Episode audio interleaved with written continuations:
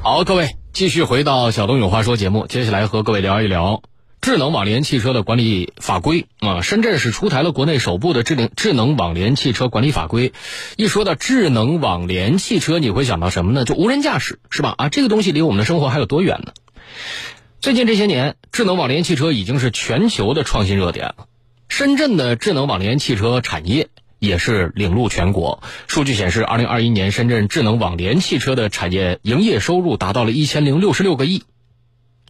深圳经济特区智能网联汽车管理条例将会在八月一号起正式实施，这是国内首部关于智能网联汽车管理的法规，明确规定了列入产业目录的智能网联汽车，经过公安机关的交通管理部门登记之后，才能够上路去行驶。其中无人驾驶啊。是可以在市公安机关交通管理部门划定的区域路段进行行驶。那么，这部地方性的法规将会给整个行业带来什么样的影响？无人驾驶汽车真正走进我们的生活还有多远？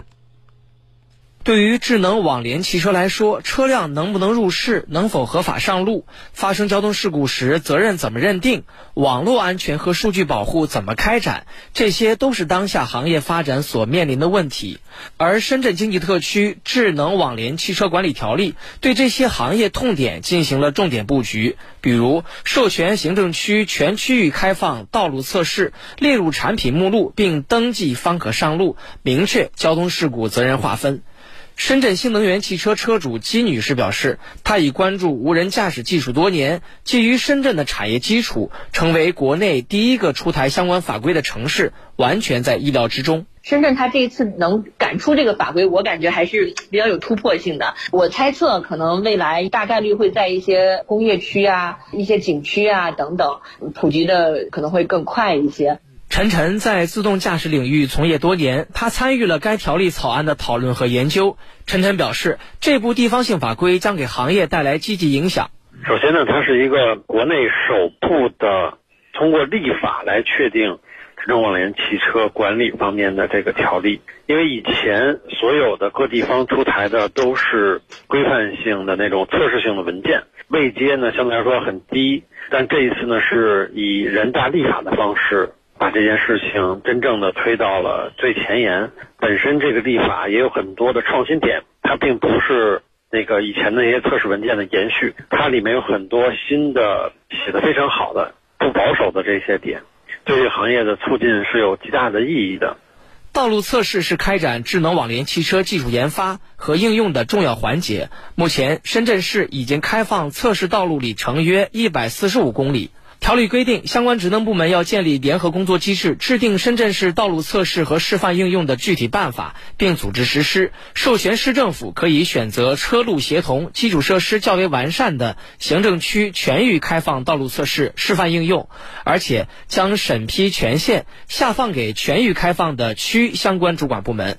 深圳市交通运输局相关人员在接受媒体采访时透露，有了法规依据。早则今年下半年，晚则明年，深圳将在适合的行政区全区域开放道路测试。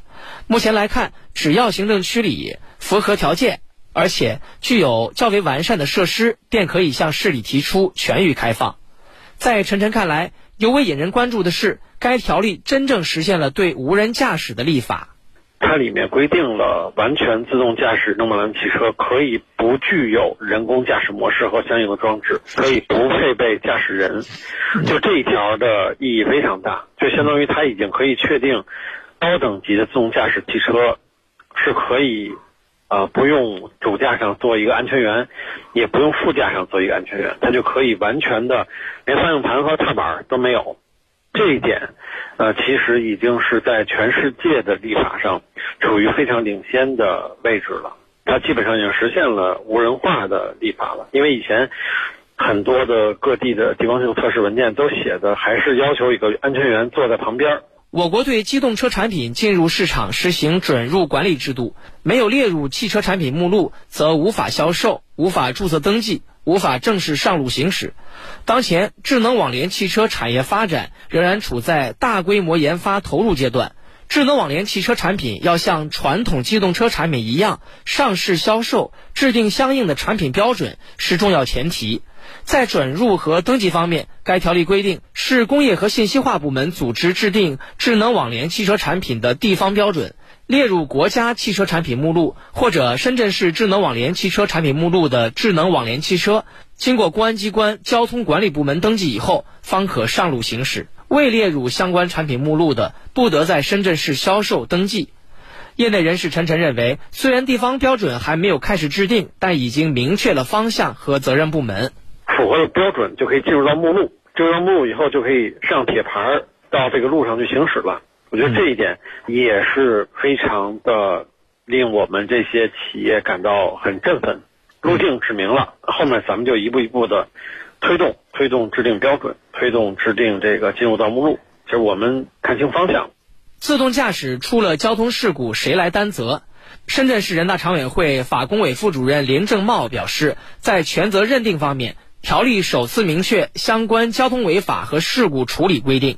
根据条例，完全自动驾驶的智能网联汽车在无驾驶人期间发生交通违法或者有责任的事故，原则上由车辆所有人、管理人承担违法和赔偿责任，但对违法行为人的处罚不适用驾驶人记分的有关规定。多位业内人士告诉记者，无人驾驶汽车交通事故的责任认定一直以来存在争议。但深圳在这个问题上进行了立法明确。陈晨也表示，如果出了交通事故，该怎么认定责任的问题，这个广泛存在争议。争议最大的不是民事责任，最难的是行政责任，就是那种扣分儿。但这一次，咱们这个条例，它写明了，就不扣分了，你就光罚款就可以了。所以这一点也是未来以后道路交通安全法、道交法的修法给了一个很好的借鉴。北京理工大学深圳汽车研究院博士生导师孙超认为，从法律上来看，智能网联汽车算是有了真正意义的出生证或者说身份证，但是谁能拿到，谁有资格申请到，还要看准入标准如何制定以及市场监管的具体政策。他还表示，拿到身份证正是实现商业化运营的第一步，吸引大量企业前来先行先试，使得人才、资金聚集、商业模式探索的驱动力。被释放出来。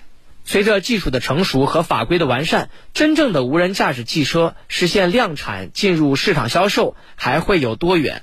北方工业大学汽车产业创新研究中心研究员张翔认为，深圳的地方性法规实施以后，智能网联汽车产业链条的发展步伐将加快。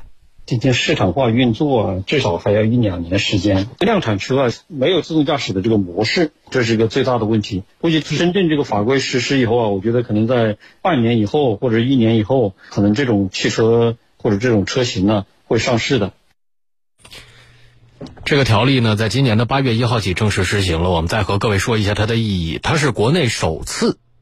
对智能网联汽车的准入、登记、上路行驶等等事项都做出了具体的规定。也就是说，智能网联汽车这是真正有了出生证和身份证。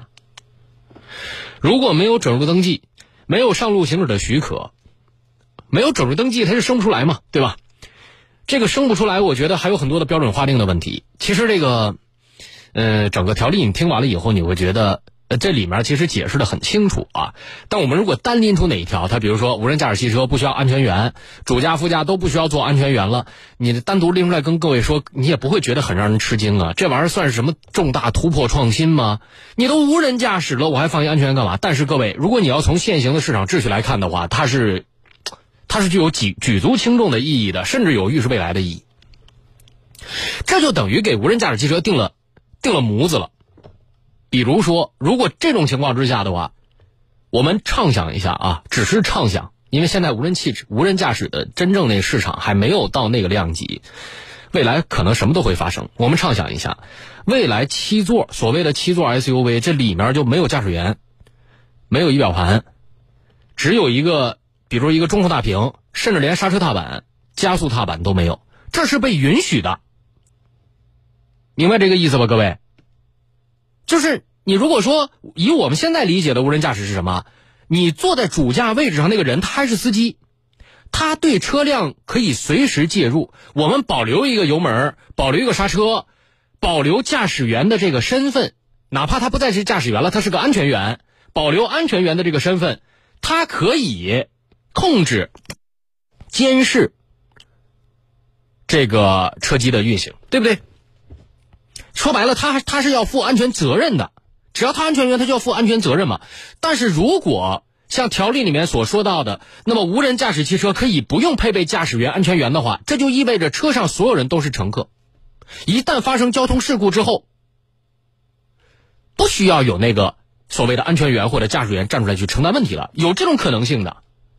这背后衍衍生出来，它的不只是一个人的身份变化，更多的是法律认定和责任认定的问题，同时还是智能就是无人驾驶汽车生产标准的问题。你想一想，就像我们我们说的说现在那个新能源汽车，它都是电动的了，它没有发动，但是没有发动机去了，没有变速箱啊啊！你那原来那个呃那个排档下面那个变速箱齿轮那那一系列机械装置的地方，现在是空了的。现在是无极了，好，底下都可以放储物空间了，这就是生产流程的改变啊，整个生产线就变了。如果未来真的就全是新能源汽车了，完全不需要变速箱了，那生产变速箱的企业干嘛去呢？对不对？这条生产线上就少了那么大的一个机械机械部门啊。对于无人驾驶汽车也是这样的，一旦不需要驾驶员、不需要安全员了，不需要人为对无人驾驶的必要介入了，那可能就没有没有油门、没有没有刹车了。啊，那你再想一想，这事情是不是就很科幻了？是不是就很赛很赛博了？对吧？嗯，所以这这个条例是有一些是有预见性，是一个很重要的事情啊，也是第一步，而且是从立法层面来看的话，可以讲是在全世界智能网联汽车领域都有极，呃，就是整个这个立法都是走在前面的。拿到了身份证，拿到了出生证，这是智能网联汽车实现商业化运营的第一步。吸引大量的企业来先行测试，使得人才、资金聚集，商业模式的探索驱动力就被释放出来了，就会带动上下游的产业链条。所以短期是什么？短期是看热闹，中期看聚集，长期看变革。商业价值在短中期都会有所促进。另外，在使用管理方面，我们也看到这个，呃，整个条例啊是强化了出行的安全细节。规定了智能网联汽车的安全提示规则，明确了智能网联汽车驾驶人的接管义务，强化了智能网联汽车的售后服务责任。二零二一年，深圳全市呢是开放了智能网联汽车测试道路达到一百四十五公里。根据管理条例，未来深圳在道路测试和示范应用方面权限下放，范围更广，也就意味着原来我们在初始，你可以这么理解，内测阶段的更更谨慎，内测阶段更审慎吧，这么讲。接下来可能是公测阶段，这个公测阶段呢，就会把这个门槛很高的这种测试权限向下放。你像这个车路协同的基础设施示范应用审批权限将下放给全区域的区级相关主管部门，鼓励有条件的智能网联汽车企业建设道路和交通场景模拟的仿真平台。这就是一个比较完善的行政区有望全域开放道路测试的一个基本体系了。所以，我们有时候一谈论未来的时候，技术离我们还有多远？条例法规先行，技术离我们就不远了。先进入一段广告，各位稍后继续回来。